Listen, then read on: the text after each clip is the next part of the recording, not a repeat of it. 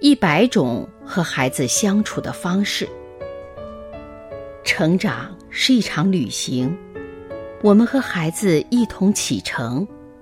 大家好，我是王宇。孩子的第一本书，在美国一家普通的幼儿园里，刚刚入园的小朋友们被老师带进图书馆。随便的坐在地毯上，接受他们的人生第一课。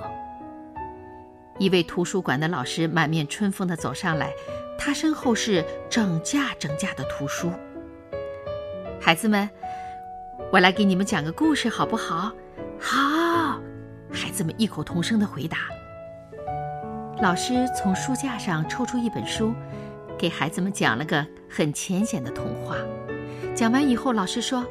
孩子们，这本童话书是一个作家写的，你们长大后也一样能写这样的书。那么，哪位小朋友也能给大家讲一个故事啊？一位小朋友立即站起来：“我有一个爸爸，还有一个妈妈，还有……”幼稚的童声在房间里回荡。随着小朋友们的讲述。老师很认真、很工整地把这个有点语无伦次的故事记录了下来。下面哪位小朋友能给这个故事配个插图呢？老师说。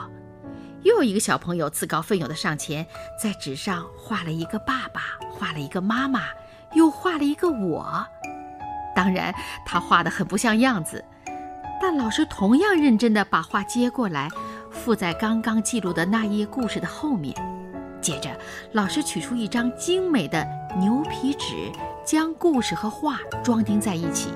在封面上，老师写上了作者的姓名、插图者的姓名，还有装订的年月日。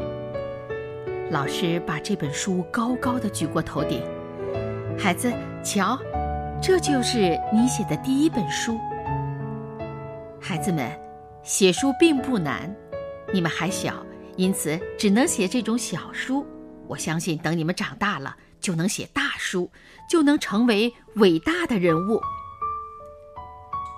让孩子从小就站着，而不是趴着去仰视那些大人物，这种自信心与健全的人格，会为孩子们的一生打下一个良好的基础。